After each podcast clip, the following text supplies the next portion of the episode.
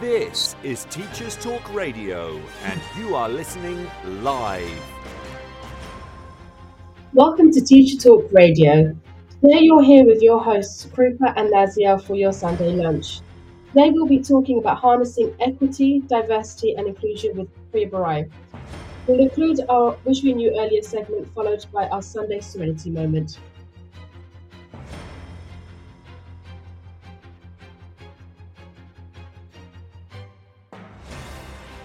This is Teachers Talk Radio, and you are listening live.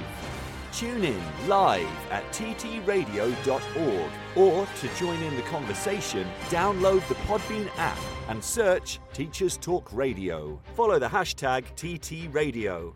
Tune in, talk it out with Teachers Talk Radio. Good afternoon, everyone. Welcome.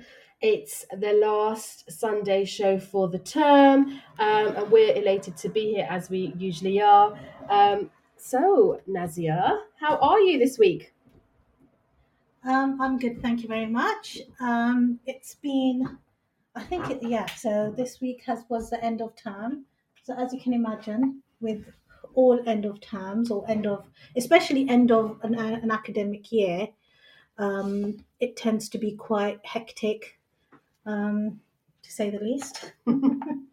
um, but yeah, I think my my focus this week, and actually last week, was on um, working my way through my to-do list which is awful thing to do because you want to spend like the last week like really enjoying and cherishing moments and saying your goodbyes and things like that.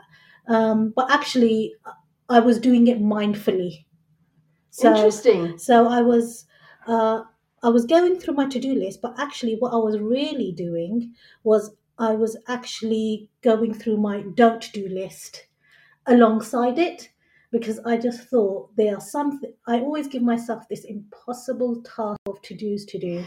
In at the end of to every do's term, to do. Yeah. I at the mean. end of every term, thinking. I'll get them all done over the over the holidays and then come back, you know, with everything done. And actually, that's never been the case. So I was doing it quite mindfully. I was doing a to do list, which I thought this is achievable, this is realistic in this time Mm. frame. Um, and what are my don't do's that I'm going not going to even touch because actually I don't want to put extra pressure on myself. And um, and then so that was really I think that was really useful experience for me because I I've got like a set set things that I've got I'm going to focus on and that's it.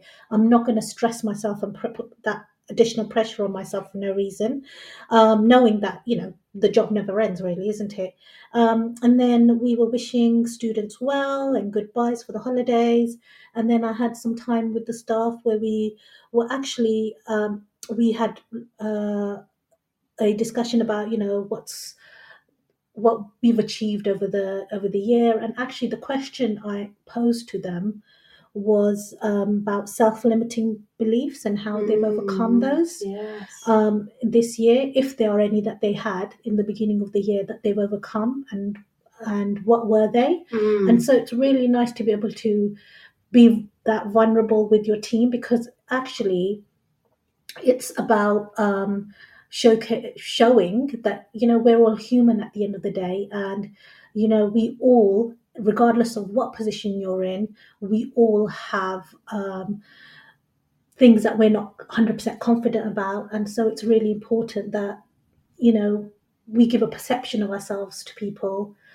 but actually that perception is may not be the real you. So it's about it was part and parcel of that you know bringing your authentic self to the table and speaking your truth so that's something i've been focusing on quite a lot with my team um, and then i had a not so very nice uh, quote unquote karen experience oh dear. um, and actually i'm not gonna i'm not gonna go into the detail of Okay. it but I mean, what I will say that it was a totally unexpected in the heart of Surrey. I've had several of them there, so that was not nice, and it's such a shame, really. And it's actually quite poignant to this conversation that we're having because Ah. you know um, we, sh- we it should surprise us and Mm. shock us if these Mm. experiences happen, but it wasn't unexpected. So in my mind, am I normalizing those experiences in my head? I don't know. It was just something. Just it's um, it's How made me feel? twice. How did you feel with this particular experience? completely belittled really Mm. completely belittled and it's and uh, my my my overriding thought to be honest was what's wrong why why can't people show a bit kind a bit of kindness Yeah, it goes a long way, doesn't it? yeah It just, it, but also it makes you think what was going on for them to be so angry or so horrible, or you know, to have that behavior, um, and then to feel like it's okay to take that out on somebody else based on who they are, what they look like, their identity, their race, their culture, whatever it Mm. may be. Uh, that that seems to to play an impact on triggering something for them. Um, and I think that's quite nice because it's exactly what we were talking at, talking about today. Mm. Right, interesting. And how are you since then? i'm fine i literally th- th- this and this is the shame of it as well Mm, is that when you go through experiences like that you just like Mm. it's like you go through it you're fuming about it at that moment you overthink it for about five ten minutes and then you just like right that's just part of my life and you just move on and that's, that's such really a sad. that's such a shame that we think that it's okay that it's not Mm. we don't think it's okay that we think that this is just part of our life. As someone from the ethnic minority i should just like accept the fact that this is going to be a part of my life living here in in the uk that's not that's not right. That's not right at all. Anyway let's move on to how your week's been Um, my week. Wow. Okay, so for me, it's been a, a different year this year. Uh, for those of you know, um, it's been incredibly turbulent year this year. It's been a year where I've you know almost gone through the couple of you know loss and grief sort of cycle and um, working out what's going on around me, why behaviors are there. Um, I've really, really unpicked some big feelings and emotions that I've been carrying. And actually, a lot of these things that we've been talking about today is, is surfaced from poor experiences of others, but it's been imposed on me. It's been, you know, brought into my world without it being asked for. And I think uh, what I've learned about myself, and actually, I'm going to big myself up for a second. I think while I've had the turbulence, I've had a lot of time to reflect and feel. And I've allowed myself to feel. I haven't beaten myself with that so-called quote unquote stick of I should be better or why is this happening to me? or you know uh, maybe it's me and, and all of that. It's it's you have those moments of feeling sad. You have moments of being angry and frustrated. But you you also acknowledge that what you can control in your sphere you control. And what you can't control you have to find ways to rationalize that in your brain. Um, and that's where i'm at now. So i'm neither saying it's right or wrong i'm not saying it's outrageous or you know being really quite hard on that but what i'm saying is i need to harness what i can control and i need to hold on to the power that i have and i need to propel forward with that. Um, and actually that means losing people along the way. That means um, being able to to be really rigorous in my approach and what I want and that thought process around that. Um, but I've had several coaching sessions this week, so my, my week has been pretty filled with some coaching and and speaking to, to other agencies about about um, equity and, and diversity. And something that seems to be ringing true in particular with the coaching sessions or of teachers in particular is that they're all flat out. And it made me question every year and at the end of every term never have I ever met a, a teacher that that feels that they are like really sad to be to be going on holiday or to like it feels like it's this it feels like a bigger leap into something you know like I just can't wait for this this term to go. And I think gosh you're wishing your life away. You know and you think year upon year term upon term we all know you're going to have this major like high because you know you're going but then the dip comes back when you go back again or something. And I think this has been going on for years and years and years and years, and yet we still enable this. Something is really wrong with how we're managing our energy, how we're managing our time, um, and the expectations. And I'm not saying that's that's teachers; it's it's overarching policies and so on and so forth, and the expectations of teachers and practitioners having to be everything and everyone in their role. But um, it's interesting how everyone has that dip, and they're really looking forward to the holiday, but it comes with a whole list of to dos it's not a real holiday. It's like it's almost like, oh yes, I get to catch up with all the things I didn't get to, to finish during the term. Like, have you lost your mind? You've been working how many hours a week? Um, and so actually having to coach uh, teachers around let's t- let's just take a step back and have a look at what you've achieved this year and actually let's use this time for reflection they're like yeah i actually feel like i've earned my holiday and many of them did feel that way isn't that fascinating That's, uh, that is that's actually great that you're you're able to do that and provide some and support that perspective taking really. Um, so what we are going to do is we're going to actually move into the news, and then we are going to move straight into our conversation with Priya. It's an exciting, it's actually a really good one, I think.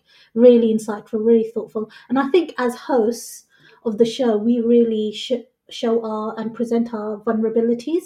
And I think that it's really important that we do that because you know we may be a voice at the at the other end of your phone or so. but but, at the, but we do come with our own lived experiences. And you know when we share these things with you we don't share them because we want to anyone to feel sorry for us or anything like that. We share them because actually we're all human at the end of the day. And it's really important that we're able to bring something real of ourselves to the Mm. table. And i think that that's what all of our conversations have been about haven't they? You know that we bringing some we bring something to the table that we feel we feel is important and real uh, and authentic to what we are like and uh, um, as practitioners and as human beings. So without further ado we'll move straight into the news and then uh, we'll speak to you straight after with um, our wonderful guest priya. Keep listening It's time for a fresh start to language learning. Pearson Edexcel's new student centered French, German, and Spanish 2024 GCSEs cater to the needs of all learners, regardless of their background, ability, or reason for studying. Rooted in learned language knowledge, their assessments are transparent and accessible, allowing all students to showcase their language skills. Through inclusive and relatable content, the new Pearson Edexcel MFL GCSEs build a shared cultural capital that helps students develop an understanding of and appreciation for the wider world. Find out more at go.pearson.com forward slash MFL GCSE 24. This is Teachers Talk Radio, and this is Teachers Talk Radio News.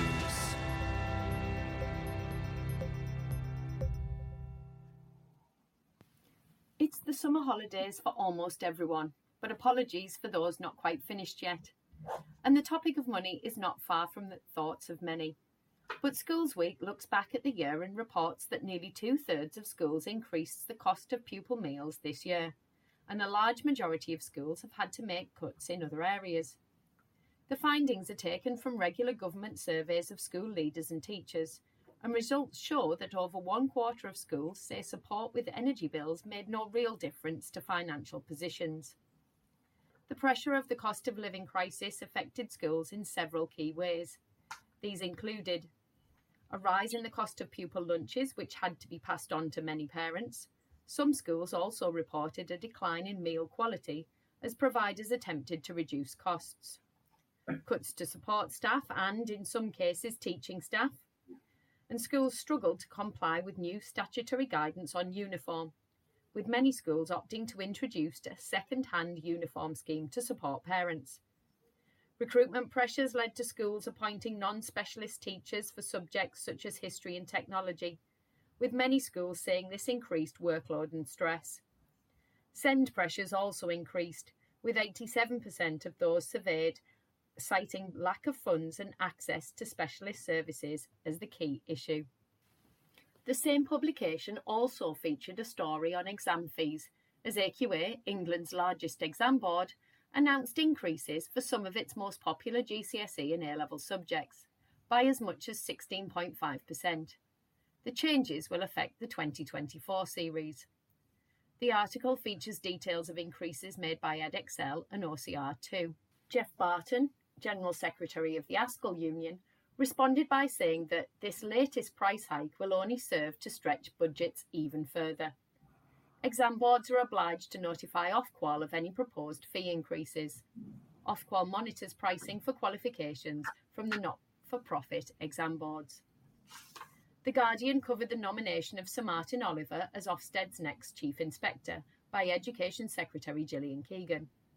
A pre appointment hearing will take place in the autumn, but Ms Keegan said Sir Martyn had demonstrated exemplary leadership and praised his work in areas of disadvantage as the Chief Executive of Outwood Grange Academies Trust. Sir Martyn said he was hugely privileged to be nominated and that he would work closely with the whole sector to create the best systems in all areas.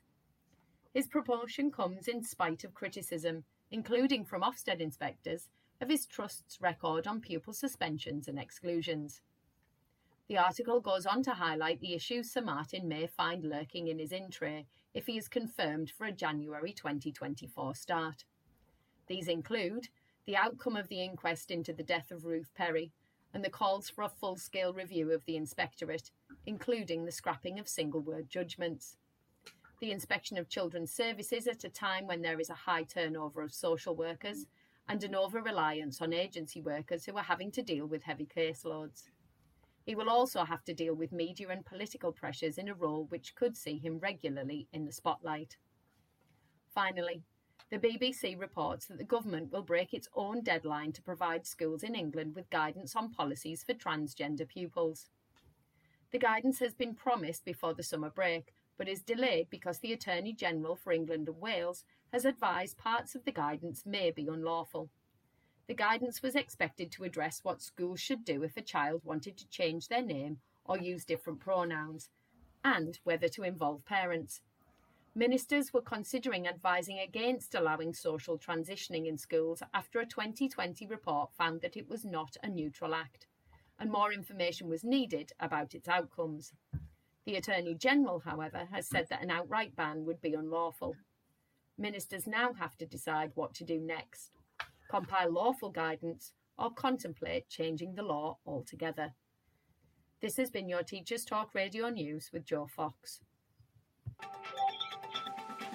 This is 2 Minute Tech with Steve Woods, your tech briefing on Teachers Talk Radio. Hello, this week we're going to talk about a couple of shortcuts and hacks that can make life a little easier. This may not be as innovative as some of my past life hacks for teachers, like drinking noodles, but here are a couple of things that may make a difference to your use of media in the classroom. First up, if you aren't already riding it, get on the Wakelet wave. Wakelet is a free way to save, organise, and share content create collections of web pages, videos, and basically anything with a web address under one topic. Once done, you have a shareable link to your collection. Use it to organise your lesson, flip a lesson, or create revision collections, just to throw a few ideas there. This next hack is one of my favourites. I love using YouTube to support learning. Not only can it help keep pace in a lesson, but also it's a great reference afterwards for pupils to refer to. My biggest gripe with it though is that pesky advert you can't skip that always decides to play when you're in full flow. Here's a secret that works nearly all of the time. When preparing your lesson, you will have watched the clip anyway to ensure it's appropriate, so just before you copy the link into your presentation or Wakelet, type this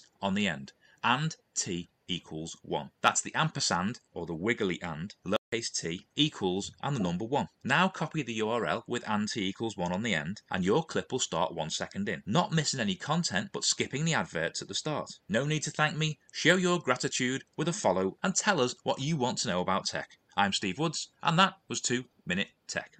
2 Minute Tech with Steve Woods, your tech briefing on Teachers Talk Radio.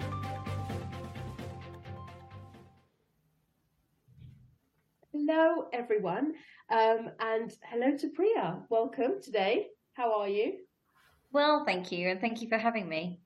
Absolute pleasure. So let's get started. Um, Priya, I know that you are full of tricks and wonderful, wonderful knowledge and experience. Um, so please talk us through and tell our listeners who you are and what you're about, um, but also about your career. Great. Gosh, where do I start? Um, I guess if I start now, um, so I am a teacher of geography and I am also a DEI lead at my school. Um, and I also do a lot of DEI work outside of school as well. So um, I work with a number of schools around uh, the county where I'm at, so Surrey.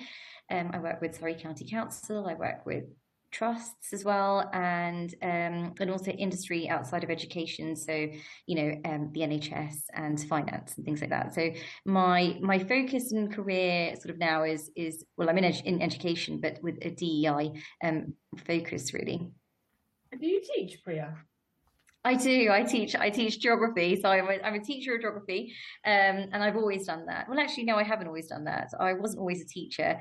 Um, I suppose if I go right back, I did. I did. Um, I studied geography at university, um, and I really loved geography. I loved human geography. I still do. Um, and I left university, and much like a lot of graduates, I didn't really know what to do. I didn't know how to use my degree, so um, I ended up in the environmental sector.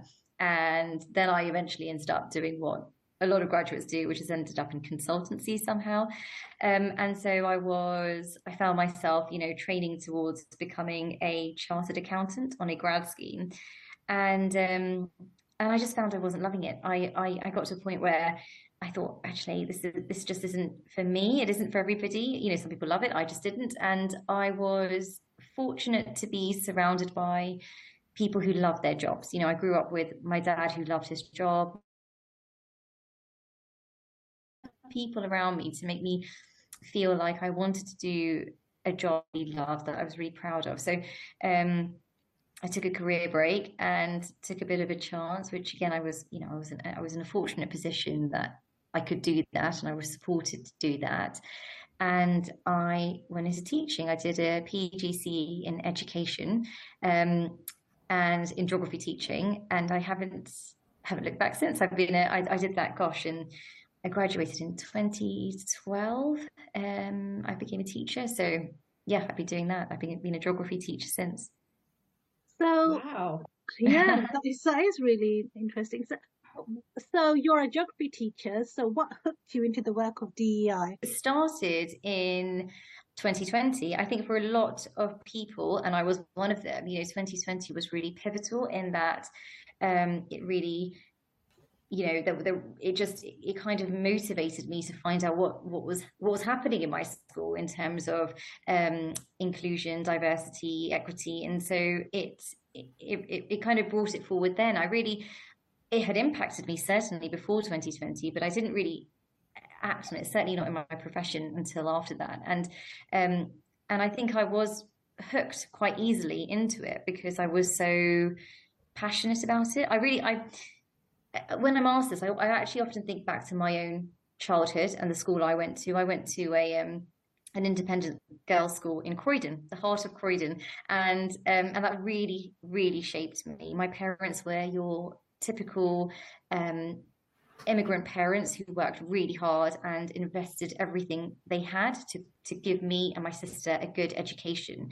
You know, for them that was the investment, and I could not be more grateful. The school I went to was amazing. You know, it really really shaped me. I, I I consider myself to be deeply rooted in activism.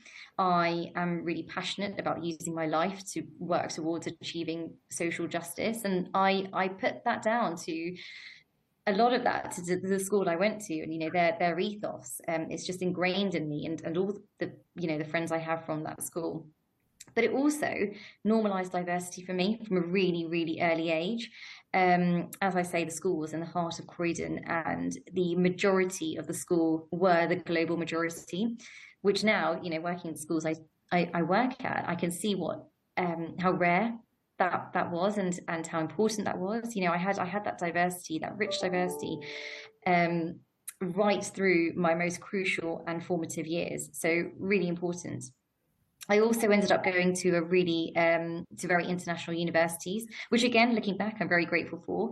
And I stayed in London, of course. I worked and I ended up in finance. Um, and this is really important because I think had I not experienced this education and this career in such a diverse landscape, where for me, you know, if someone had asked me what my main disadvantage was, I would say I would have said being a woman. Um, not that I'd never experienced racism, but that for me was the main disadvantage. And perhaps if I had not experienced all of that, I would not have appreciated just how contrasting the experiences of ethnic minorities in education and in their careers, how contrasting that is in deep Surrey. Um, so the work of the DEI um, lead was uh, was created in tandem with your geography role. So is, was it an extension to your role or? Yes, yes, it was. Yeah, definitely. I, I mean, I, I you know, I, I 2020 September, I, I, um, I approached my head of department initially, and I said, "What are we doing to diversify our curriculum?" Um, which I think a lot of teachers were doing, you know, off, the back of you know BLM and what was going on globally. Um, and he got back to me, and very quickly, I was sort of um, push through to to the head. Um, and I was very fortunate because of my, um, you know, my headmistress. She's very, very. Um, she was really championing this. She really wanted to do more as well. So we were both on the same page, and we had a conversation about it. And my work really stemmed from that. But actually, I mean, there was there was stuff that I was doing within geography, and I still do within geography, curriculum based, um, and and so on. But really, right from the beginning, because of that conversation I had with her, it was more about school wide, you know, um, students and staff, and and uh, yeah, so so so quite separate to my role as a geography teacher. Um, can I hop in on that? I just think, you know, it's been it's so refreshing to hear how different your journey has been, um, and how you've used your your own experiences to be able to navigate where you're going to next and, and be able to use that successfully. And that's there's a really important skill set. Um, but those skill sets are not for everyone and they don't they don't have the same exposure. Um, so I'm just thinking thinking about a, teacher who wants to to go down this route and it's really important because it's clear there's there's some work that needs to be done around DEI do you or have you heard of other sort of colleagues that have not been able to approach their leadership team to say that there, this there there is work that needs to be done and there needs to be a DEI sort of lead in there? Like, have they had any sort of challenges around that? I think the whole DEI, um, you know, role and work has is very it can be very very challenges challenging and I, have certainly experienced difficulties and it also you know depends very much on the nature of where you are in your career i think um, I, i've found a voice now and and I and I, I can utilize my voice. I feel like I have a seat at the table, but I've not always had that. And you know, certainly in early careers teaching, for example, I think it would be um, it would be almost realistic to know that you're going to experience difficulties and challenges, but unrealistic to think that you have that that confidence and that voice, which is a sad thing. But I think you know, looking back at my experience, my journey in, in teaching, the I, I, did, you know, I, I was experiencing racism be, before 2020. Of course, I was, um, and you know, I can I can reel off the microaggressions that I, I experienced, and um, you know, they were really really difficult. And I, and I think probably at the time I was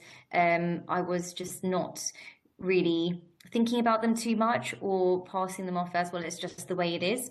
Um, you know, which which again we're sort of trained to, to do, and I'm doing less of. I'm much more consciously aware of it. But you know, I, I, I do I do have a voice now, and that's come with experience, but also security in my position. Um, however, that comes with different difficulties and challenges because I think you know, I remember when I my role was formalized and um, and I still had to you know be interviewed, and in the interview I was asked what challenges I would I would face. I, I think I would face in this position. And it was actually a really easy question. I'd already really thought about it.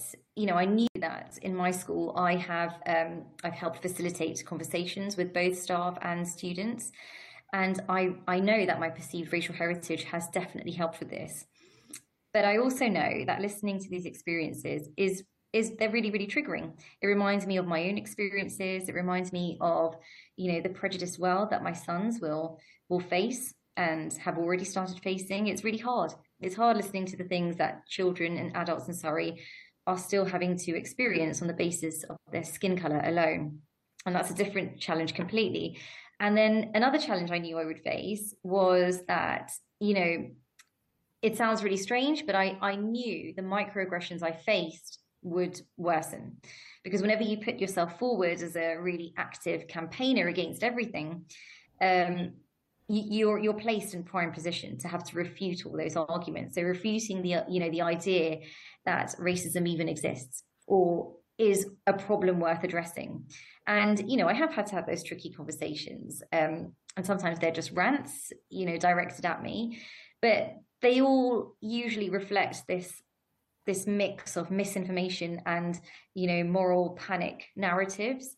Um, and that's that's something you learn to navigate as well. But it's you know I, they're just different challenges. And, um, and and the challenges have i guess evolved from early years teaching to you know the role i've put myself forward in now. Mm. it's so interesting that you talk about how you know the about your voice and and the challenges that you knew you were most likely to continue to face because you're raising it as an issue you're you're kind of becoming an advocate in a way isn't it yeah and exactly. and, and the thing is is that our experience generally i think especially as class teachers and i very specifically remember something that happened to me when i was an nqt is that you kind of get disheartened when it's not dealt with properly and then you quieten mm-hmm. your voice and you think it's not going to be dealt with anyway. So what's the point of me even raising it or picking it up or, you know, um, even remembering it? There's no point. And I remember a very specific occasion in, in as, as an NQT, um, some of the students, I was talking to them, they were misbehaving. This was during duty time. And I went and spoke to them and they were like, ah, ah, ah. and they put their hands to their ears and they were like, oh, um, I don't understand what you're saying, miss. As though oh. I was speaking another language. And then I felt really upset by that. So I went to yeah. the deputy at that time and I said, it was this, this, this student that said this to me. I was only an NQT, so I was very inexperienced uh, mm. in dealing with behaviors as well. You know, I was still in my journey there. And the deputy head says to me, Oh, uh, well, you know, his parents are a bit racist, don't you? And that's just the way he's been brought up. and it was like literally, so what are you going to do about it? Well, there's not much we can do about it because he's grown up in that environment. And that was it. After mm. that, I was like, okay, well, from my perspective, why should I ever even raise it again? Because it just means nothing. My yeah. experience means nothing. My uncomfortableness means nothing. Yeah. So, yeah. That really resonates. And I think, you know, I think as a minority member of staff, we I, even as you said it, I, I just I could think of the same situations, and it's so so difficult, um, really disheartening. And I think we have to.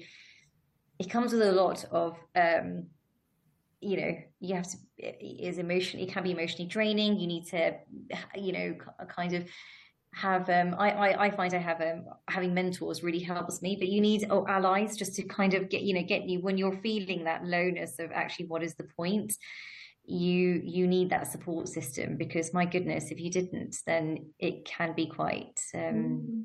demotivating yeah and especially as an nqt you don't know how to deal with you, you're mm. very you know you're not you're not up to date with uh, you leave you i mean you might read the uh, read the policies and procedures but sometimes you just don't know your way around certain things and how to have certain yeah. conversations your confidence levels aren't as high as other people's who are more experienced and you know if you're if the deputy he is not even making a big issue out of it, why should you even mention it to your NQT mentor? There's no point.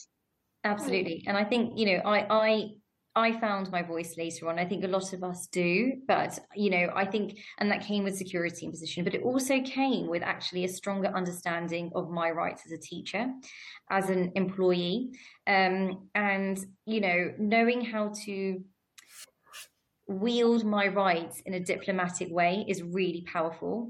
So, you know, and, and, that's working with the school. You know, I mean, what school want to be working, have you on board helping them with that? So I think, you know, knowing that you are entitled to feel safe at work and not discriminated against is is really really important and that is powerful as well but also knowing who your allies are in school not um, if only just to kind of share that emotional burden with them and feel there is someone who connects with you, who understands you in a safe space in that environment is so so important and and can help you with that um you know gain that that that voice.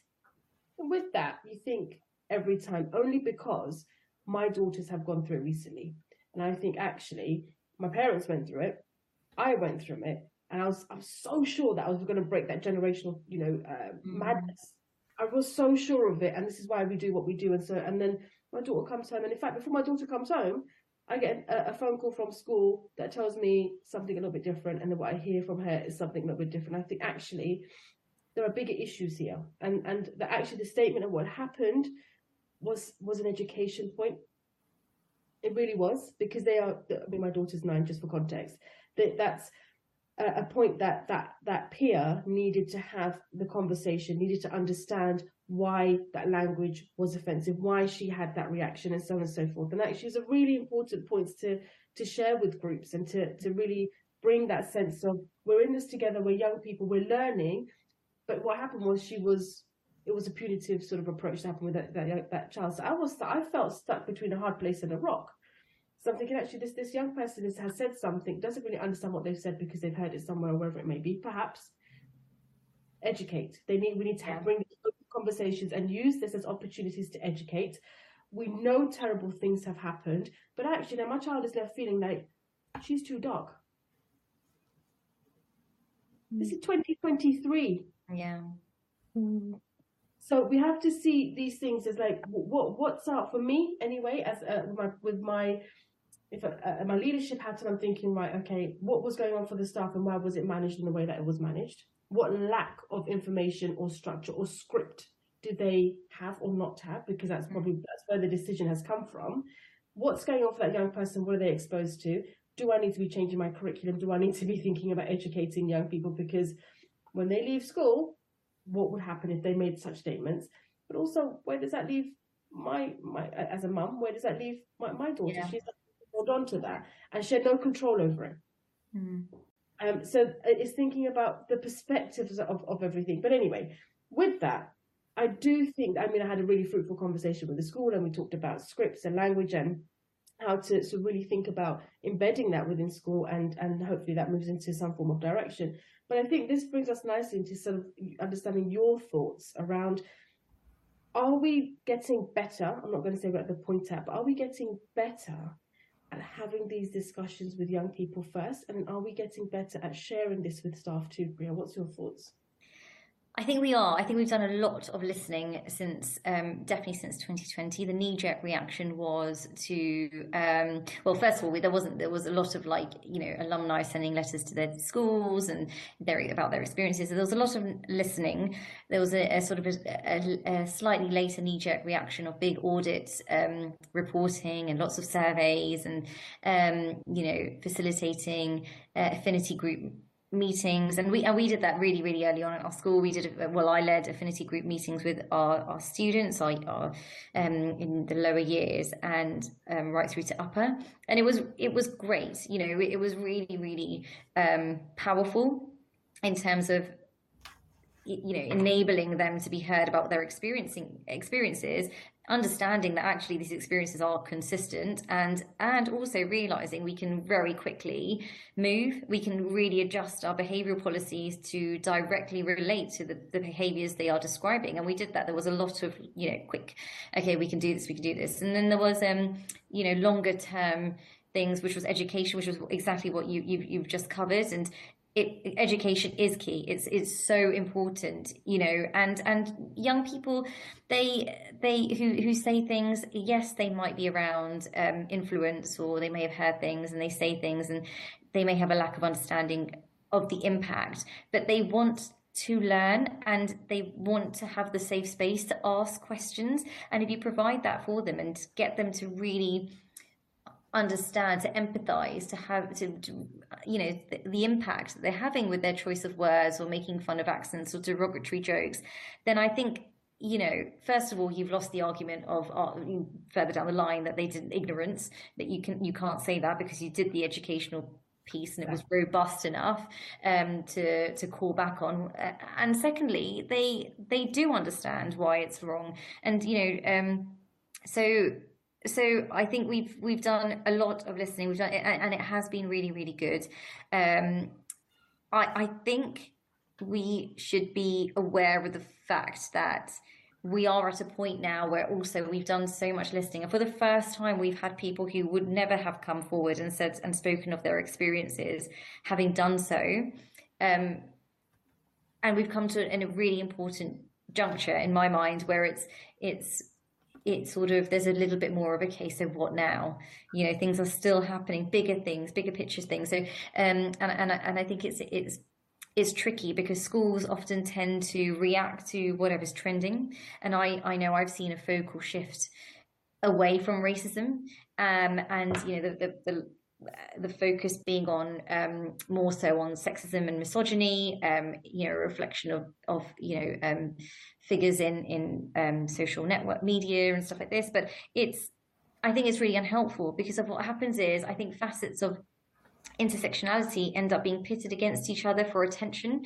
and you know as as much as schools find it easier to focus on something especially something that actually the majority can understand and empathize with a lot more easily um, is problematic because you know in the wake of all these audits and students and parents and staff coming forward with their lived experiences we you know we there's a there's a sort of a weight of okay so what's what's the response? And actually are these things still happening?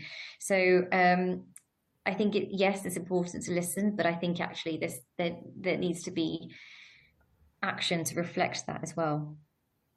All about Thank, action. Yeah so this has been a fascinating and emotive conversation today and i think there's so much more that we could really unpick moving forward so we'll um, enjoy the break and we'll speak to you after this. It's time for a fresh start to language learning. Pearson Edexcel's new student centred French, German, and Spanish 2024 GCSEs cater to the needs of all learners, regardless of their background, ability, or reason for studying. Rooted in learned language knowledge, their assessments are transparent and accessible, allowing all students to showcase their language skills. Through inclusive and relatable content, the new Pearson Edexcel MFL GCSEs build a shared cultural capital that helps students develop an understanding of and appreciation for the wider world. Find out more at go.pearson.com forward slash MFL GCSE 24. This is Teachers Talk Radio. Welcome back. We have had an exhilarating start to our show, um, uh, and I won't stop saying thank you, Priya, for being just really honest and sharing things as they but as they are, but also um, Nazya as well. You know, with being incredibly vulnerable in this conversation as well. I think we've all got a lot to offer here. Um, but that the idea of moving forward and, and action already is already coming really clearly through. So Nazya, the next question. Let's run with this. Yeah, so I've got a, a bit of an off the cuff question. Um, and this is based on an article that I read just not too long ago. So I think it was an article on LinkedIn. Uh, and I, for the life of me, I can't remember who wrote the article. But the, in essence, the article was about how DEI needs to move away from conversations about quote unquote whiteness. Okay. So, what are your thoughts on that?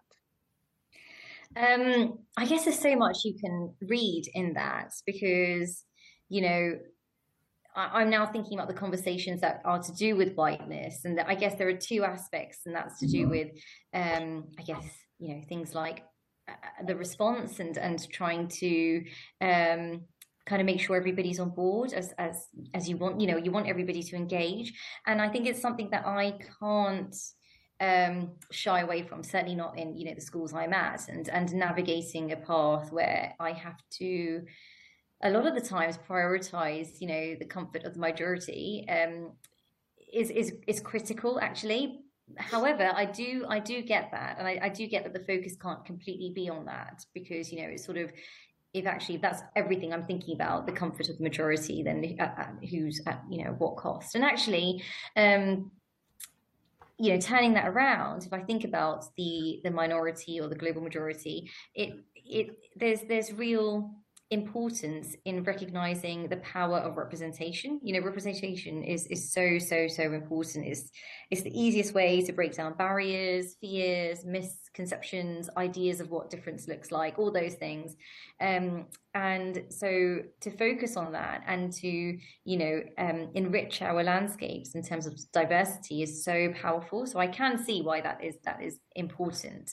Um, i think you need both but um, it, it is it is really really important. And um, just thinking of an example where so so I'm a, I'm a, as you know I'm a geography teacher and um, and what I found is actually there aren't many ethnic minority geography teachers which is really strange to me because you know the subject itself is so worldly um, but anyway, that's that's quite that's quite a um, that's my reality. And in my day to day role, I'm really conscious that I also have what you might consider an element of white passing. And by this, I mean, you know, the way I speak, the way I dress. I visually, I assimilate into my work environment. Um, you know, to an extent, I, am still aware that I look the way I do, but you know, it is, it is certainly, it gives me a layer of privilege, which I'm very, I'm very conscious about. Um, however, this year, this this academic year, I organised our school's first ever celebration of Cultures Day, it was a really great success. Um, and for the day, students and staff, we were allowed to wear our what cultural attire. We were allowed to wear to school. Um, so I decided to wear an Indian lenga all day. Um, and it was still a normal teaching day by and large. So I, I taught some lessons in my lenga. Um, and this for me was these were the parts of the day that were the most powerful, that had the most profound impact on students. Because because when I walked into my classrooms, my students just stared stared at me. I looked very different and I looked Indian. I looked more Indian than I'd ever looked ever before. I looked very, very other.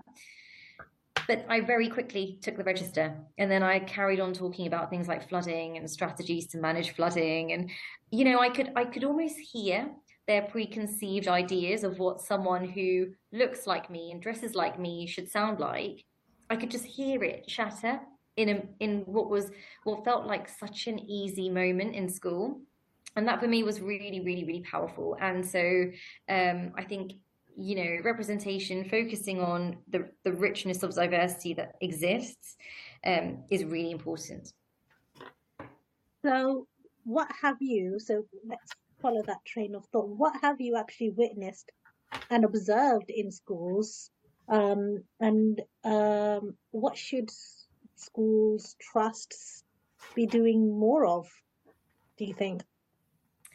Um, so, in line with that, we've seen a lot of schools actually put into their DEI agenda that they want to diversify their staff body. A lot of a lot of schools have started doing this, or you know, been trying to do this, um, especially at senior senior leadership level and in their governing bodies.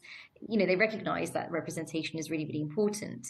Um, we also know that there's a big recruitment and retention crisis right now, and across the whole education sector, it's really problematic. So, of course, that impacts diversity more so, actually. Um, so, what I would like schools and or to see schools and trusts do um, to answer your question is to not only focus on how to recruit more ethnic minority teachers and, and, and increase their diversity, but also really consider what they're doing to retain their staff. And by this, I mean what they're doing to make their school environments a safe and happy place for all their teachers to work in, because that's what's going to you know that's what's going to keep your teachers there. And it's it's completely self-fulfilling because if you have lots of you know um, all your ethnic minority teachers who are there staying then that's going to attract others who are going to think actually this i see this as a school where other teachers who are like me are are happy. They seem to be enjoying their career. They seem to be making career progression that's not hindered by things like race and actually maybe this is a good place for me too and all of a sudden you've got you've got both those things happening in tandem so i think I would love to see schools really kind of, as much as they've got that on their, you know, increased diversity, also really carefully consider what they're doing to make their school environments a safer place. Mm. Yeah, yeah, go ahead, Yeah. um, I think there is people that are that are, and there are enough people that are that have trained to become teachers. So they are trained and they are ready to be recruited. So I think there's a different angle that we need to be thinking about this. Um, so if we look at there's some data that I read recently where, uh, you know, I, I, mean, I've gone through this myself where I've, one head I was asked, well, where, where are all the brown teachers or where are all the, the, the black teachers? And I'm like, good question. Yeah, exactly. They're, they're, they're there. They are there. What's happened is they go through a particular processes through the teaching um, PGCEs or Teach First or whatever the, the programs may be, and something happens along the way. So mm. there's data that shows that those that may be late for a few minutes, for example, and if you're of a, of a, of a particular ethnic color or background, you won't be passed to, to continue. Mm. So therefore, can you see the question isn't yeah. isn't let's let's recruit them. The question is actually what's happening with the with with making teaching attractive, making it work for the, those people that are from different ethnic uh, backgrounds, yeah. and what they, what they need to just do to be successful, but also yeah. making sure that that they are also being respected in that regard. So they are, you know, handing in assignments, they're doing all the rest of things, but actually, are they being treated fairly to continue their journey in that, or does that, or do we lose them at that point? And it's it's very interesting when you read that data and you think, wow, oh God, I've been thinking the wrong thing for mm. a mindset of time. And actually, they're there and they want to be there and they, and they will be amazing and we will continue doing what we're doing. However, there are, are particular barriers that doesn't enable them to go further than than than passing their their um their ECTs and PGCEs and QTS, all those wonderful things that, that are on offer. So I think we need to go further back and think about how how do we engage them and keep them on the program because that will have a bigger a bigger impact. Um, that's something for us to think about anyway. Absolutely. Yeah. Um, right. So, what's next for you and the work that you're planning to do? Gosh, big question. Um, I guess you know, as well as working at my school, I, I do a lot of freelance work. So I work with schools, trusts, the council, like I said, and and, and industry outside. And um, I'm also a governor of a school, which I'm finding hugely interesting. Um, and I guess all that work, all this work that I've been doing, has really snowballed since um, since I started having these informal conversations with a few people in my school back in 2020. Um, and I love the work I do. I really, I do think I've seen progress and change, and I'm really, really hopeful. And I want to continue being a big part of it, uh, or a part of it, I should say. Um, and I see schools increasingly diversifying their senior leadership teams as they should be. And um, this is really coinciding with the emergence of well-being roles at senior level the DEI work in schools is growing, and I can't see it ever becoming less important. So there is, you know, a pressing need for more time and responsibility to be given to it. Um, a CEO um, last year, a CEO of a trust once said to me, um, safeguarding wasn't too long ago just an admin add-on to the job, teaching job, whereas now it's absolutely critical. It's the be all and end all. And he said that's where he sees DEI going. And, and I completely agree with him. You know, and part of my DEI work means I'm also quite naturally involved with things like the PSHE curriculum, which I think is is really, really important too, as I outlined in one of my recent LinkedIn posts. Um, so for me, a wellbeing role that covers all these aspects of growing DEI, um, as well as things like PSHE curriculum at senior leadership level is an absolute no-brainer and something that you know I would love to be a part of. It's interesting that you're talking about um, the the leadership team um, and you know the work that needs to happen in engaging the senior leaders and executive teams. Do you ever see yourself moving into that kind of those kind of senior roles, even as a head teacher? And my question, added question, extended question is: if you were a head teacher or part of a senior leader, like executive leadership team, how would you want to develop your SLT? Oh, that is a that's a big question. Um, it's tricky, isn't it? Because as you were as we were talking earlier about, you know, minority staff and what is what inhibits us most, and sometimes I think it's, you know, certainly for me, I think I I'm my worst sort of barrier. And um, in terms of things like which I know a lot of people face but things like imposter syndrome and and and not feeling I have enough expertise. But I was the more and more I do this the more and more I think actually I would love to be I would love to have a seat at the table. And increasingly actually I do have a seat at the table at steering group level. And um and I really enjoy being able to shape the course of actions and and see change. So i would you know i think i would always have a bit of self-doubt as would i think any good leader. But i think i would also relish the opportunity to be a, a big you know a, a, part of that change and, and really bring um, what i think is really really important my life experience and you know my, my why I'm so personally um, invested in this area, and um, and it, and it is important to have that um, that shaping, you know, guidance and actions. I don't know whether that was answering your question. I think I was partly trying to avoid your question because I don't, I don't know. but um, maybe, yeah, maybe it's the question you to think about if you, you know, for the future is like, what would you, if you had an ideal scenario? Like, it's one of those kind of what if questions, isn't it?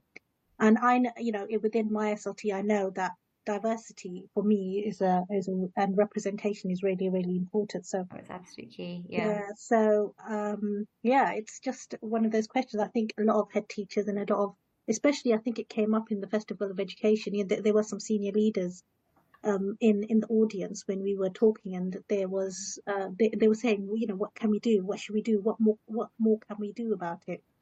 So it's really important that there's that thought, at least some thinking happening and reflection happening on it as a bare minimum, really, isn't it? Yeah.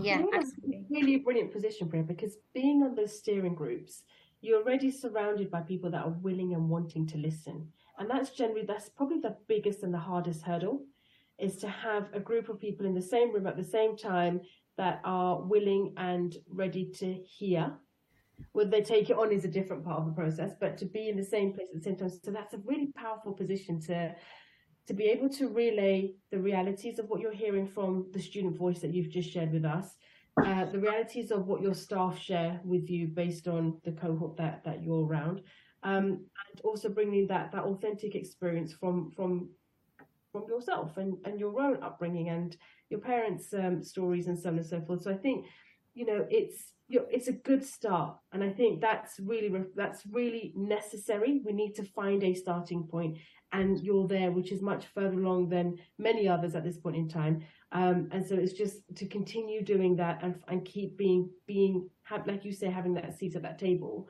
Um, so so kudos because that's you're, you're doing it for, for many schools and you're doing it for you know it starts with one borough or one school one school one borough and, and, and it grows yeah. and grows and grows and so although you may at moments feel that there's imposter or do I know enough? And there's other you know experiences and all the rest of it. I don't think you'll ever get a consistent answer but that's the beauty of it. It's not meant to be consistent. It's meant to be heard. It's meant to be felt. It's meant to be understood.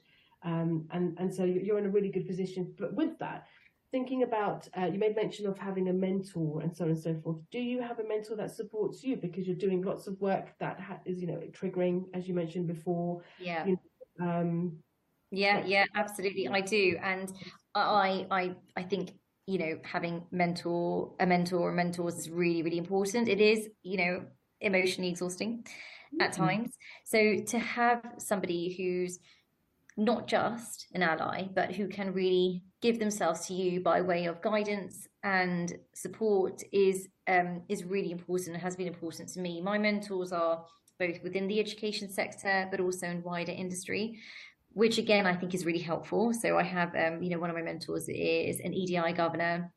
Another is a lawyer, another is an engineer. And they really root for me, they support me, they ground me, they give me solid advice all the time. Um, and so to have that soundboard has been really important. Um, and I think there have been, you know, I can think of so many instances where the work we do, there are moments, there are moments of pure joy and, you know, happiness and, and satisfaction, of course, but then there are also moments where it's just really hard and you are it can be really crushing and you know you're just you feel at a complete loss. And at those moments in particular is when we lift each other we need each other to lift each other. So i think it's really really um it's it's a powerful thing to have a mentor and it's really actually quite critical i think especially in you know for somebody in an edi role who's who's living it as well as you know doing it as their job it's it's um you can't just switch off as easily at times. Mm. So we are coming to the end of our interview, Priya. It's so sad that we are because we've got so much more we could talk to you about, I and know. we need to invite you back for part two. To be honest, it's um. So, uh, my, our last question to you: uh, Can you share any tips or insights for anyone who's interested in learning more about DEI?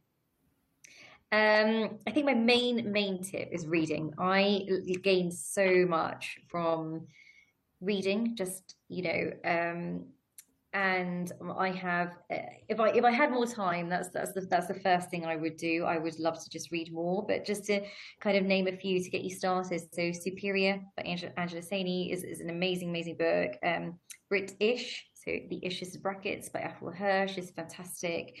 Um, White Tears, Brown Scars, again, another excellent book to kind of get you started, especially on the sort of the in terms of the intersectionality aspect of, um, you know, um, sexism and race as well. Really powerful. Um, bringing up race, lots of lots of different race books, and and um, I, yeah, I, I definitely think reading is a great great starting point because you know, so many people have tread this path before us. Actually, we think we, we, it doesn't feel like that at times, but actually so many people have, and to to know what they learned and, and what they did and what worked for them is so um, is so important, and and, and so it just um, it bolsters your own um, you know understanding of how to deal with things.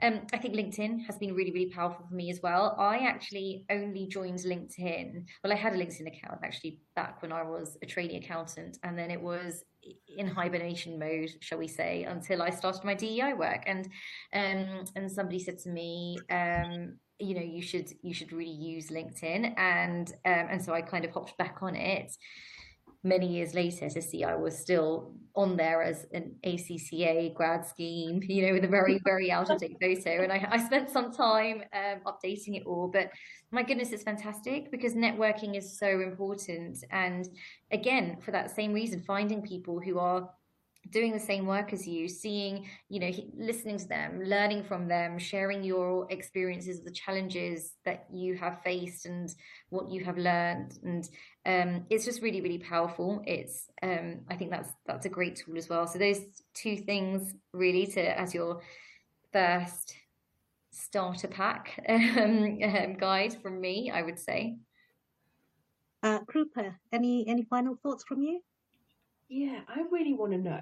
I just want to come back to the teaching part of it again because yeah, absolutely. I, that's it's.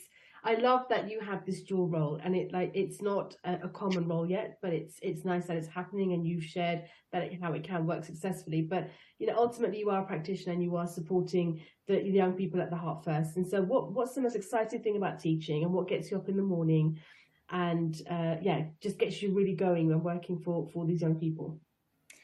Um, I think you almost said it in your question because the you know is is working with young people who are so much more. I mean, they are so much more engaged, aren't they? Actually, and um, with everything, and they're just so much more ready to be allies for causes that don't directly impact them, and it gives me so much hope. I, I work with staff and young people who are who feel very very passionately about bringing real change you know and um and so that really is is such a big you know motivation and gives me hope. And i also i see change happen. I see students for example calling out more and more calling out racism where they never did before. And i see sanctions being placed where you know staff have the confidence to place sanctions again where they wouldn't have before. We didn't have those clear guidance. And i and i see students taking ownership for their actions and their words and, and seeing what accountability looks like, but also in a very compassionate way because I see education working and students learning about why certain words and jokes and accents are wrong and us not shying away from these conversations for fear of what we might inadvertently say. You know, it's it's having these conversations head on um, has been really, really important and it's I love being a part of that. And, you know, ultimately my boys they are going to grow up in a prejudiced world. So, You know, I know I'm not going to, you know, it, it, that that's just the way things are, and I'm, uh, you know, but but if I can do things to better their part or the students, any of their students, you know, in in my school or any schools, if I can do anything to change that, it's it's just so worth it. So that's kind of what keeps me motivated and what gives me hope and gives me joy and yeah, all those things. Thank you so much, Priya, for being on our show. Um, Thank you for having me. You're welcome. You're honestly, and you know, you're welcome back any any time in the future because I think there's a lot more conversation that needs to happen around this. Um, so that's the end of our conversation and interview with Priya. Um, and we'll be back after. See you in a mo. It's time for a fresh start to language learning. Pearson Edexcel's new student centred French, German, and Spanish 2024 GCSEs cater to the needs of all learners, regardless of their background, ability, or reason for studying. Rooted in learned language knowledge, their assessments are transparent and accessible, allowing all students to showcase their language skills. Through inclusive and relatable content, the new Pearson Edexcel MFL GCSEs build a shared cultural capital that helps students develop an understanding of and appreciation for the wider world. Find out more at go.pearson.com forward slash MFL GCSE 24. This is Teachers Talk Radio. So, um, welcome back, guys. I hope you really enjoyed that conversation. We really did, didn't we? Absolutely.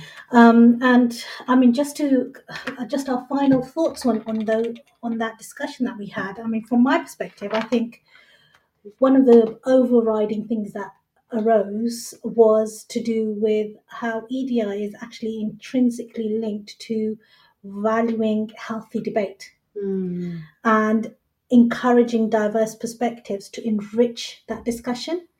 Because if we don't have that discussion, how will people ever know Mm. any, Agreed. or be any wiser? Agreed. I I thought about quite a few things throughout the, the process, and you know, Priya was really articulate in being able to share what she does, how she does, how she does what she does, um, but also being able to bring it into the classroom and and run those sort of really key affinity groups and so on and so forth, which I thought was was really insightful. And to actually hear that in action, I think that's the key for me is the action. I think actually we, we speak about this quite a bit where we do lots and lots of talking and really lovely ideas and what the ideal would look like, but actually how Hmm. how, how are we doing it? Why are we doing it? And what's the impact of that? And every small step so 1% of progress is 1% of progress. And yes it may not feel like enough. And you know but i think it's for me it's I, I'm almost itching on my on my seat moving back and forth thinking yeah that's great great great great great. But but but i want i'm just desperate to get to the point where i feel that the next generation including our own generation actually to feel safe to feel truly understood I'm not asking you to agree or disagree to be understood. Um, and i think that's um, a, a key reality that i think hits home for me. And i think for me the idea of this wholesome living and learning is what i'm taking away from from this discussion. Um, so the first thing is actually we have perceptions and perceptions are realities of that person. And that's also followed by experiences and those experiences are triggered by emotion. Um, and so that's energy and motion and how that is being directed per person and then shared. Um, so I think it's being really, really clear on how that varies from person to person. And that's why EDI is so difficult. So when we see, and I've been very much part of this uh, myself, where, you know, I tick and I have been asked and all the rest of it, you know, around tick boxing on EDI and, you know, where'd you come from? And, you know, this is great for us because it shows that we're being inclusive. That the intent I can see. I can I understand the intent. What I worry about is when you do surface level things or processes like that without the depth and understanding of the history, of the chronology, of the impact, of the generational impact that it has, we then open ourselves up to masking instead of breaking those concerns that have been had.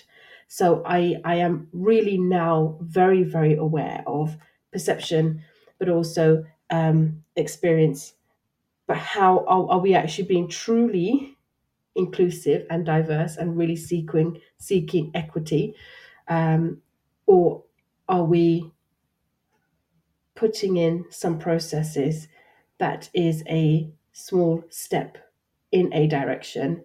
But I think what I'm looking for, what we need to be getting better at, is looking at the depth, the why, what's the impact, why are we doing this, and are we truly being uh, true to ourselves and the purpose here? Mm. I think kudos to you for bringing up that experience around your daughter, actually, Oh, to be honest, because you know what? Uh, nothing is more. Um, nothing is more closer to your heart than when your children mm-hmm. go through something you know you you if you go mm-hmm. through it you manage but if your child young child mm-hmm. innocent child goes through something it's it's it's kudos to you that you were able to actually take a step back from that experience and just like and not become a Karen. You know, the quote unquote Karen I was talking about, that meme. Yep.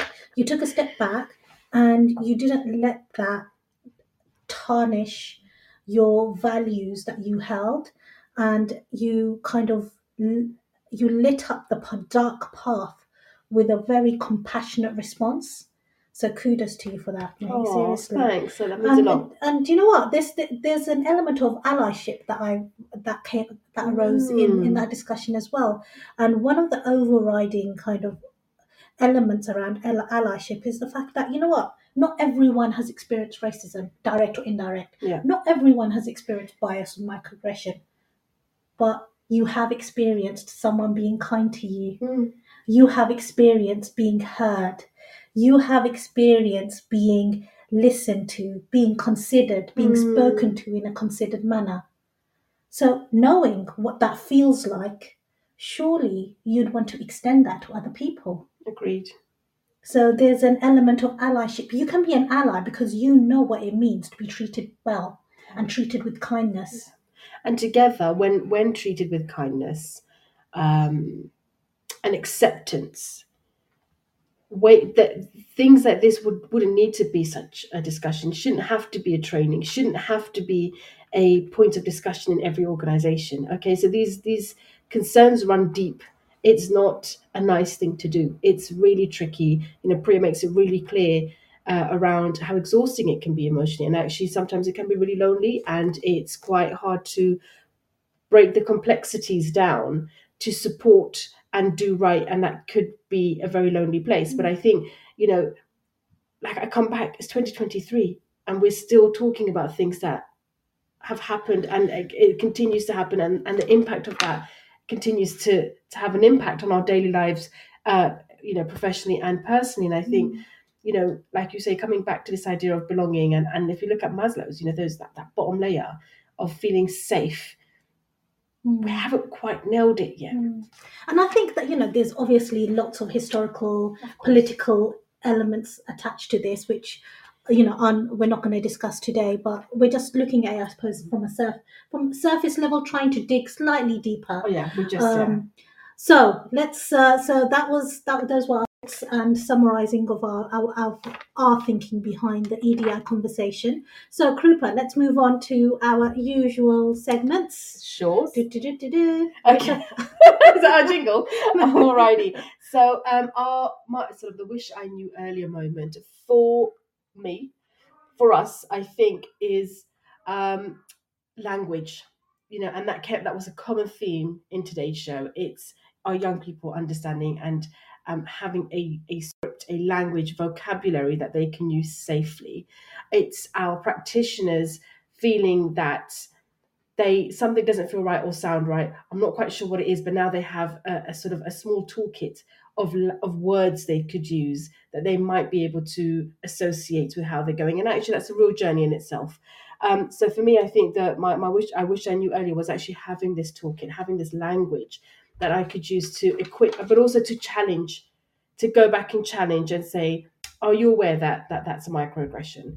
Can you see why?" So it's not to say pointing fingers. It's it's very much um, language around let me let me help you educate let, let me bring let me bring this to the table to have a discussion about it as adults um, without having it to be to be a heavy long-term feeling that one carries Hmm. Yeah, uh, I think language around, you know, what does gaslighting, microaggression, bias, Mm. what's the difference between that and prejudice? I think that is really important point. Thank you for sharing that, Krupa. So we're going to be ending the show as per usual with a Serenity Sunday moment. Um, and this actually comes from a post that I saw uh, before earlier. Uh, it was a post by Steve Bartlett, and he writes, "The truth is." External validation will never actually validate you. Validate is an inside validation is an inside job. Uh, and I know it's easier said than done, um, but when we let someone else define our worth uh, by what we show them, and those people rate you based, those people they they rate us based on their knowledge and their perspective and their experience. So if if we're kind of insecure and anxious and we're people pleasing and we're letting someone else define us, we're only going to get what they think we're worth. So we need to set our worth. We need to value ourselves higher. And when we value ourselves higher, then we won't let some, someone else undervalue us or Mm. devalue us. And this is a challenge today uh, more than ever because there's this element of like putting an expiry date on who we are as people, on on our hopes, on our goals, ourselves. Especially as women, we're always pulled in like a multitude of directions, and all the while we're constantly feeling like we're not good enough, we're inadequate. Um, and it's because we don't value ourselves and we're letting someone else or something else value us. Mm. So, and it keeps us blocked off from that kind of internal power. And we've spoken about this kind of sense of personal power. It blocks us off from that power and that sense of self agency. So, in the words of Elsa, show yourself, step into your power, connect with yourself this summer, look in the mirror, be kind to yourself. And no, you're not the finished article. No one is. But don't let that define you and what you're capable of. So, friends, that's the end of our show today. We will be leaving you here um, because we are, this is our final show before the summer break, actually. Um, and so we'll be taking a short break from the radio show, but we will act, we'll be active on social media, and we'll come back after the summer, uh, and we'll um, speak to you then. So take care.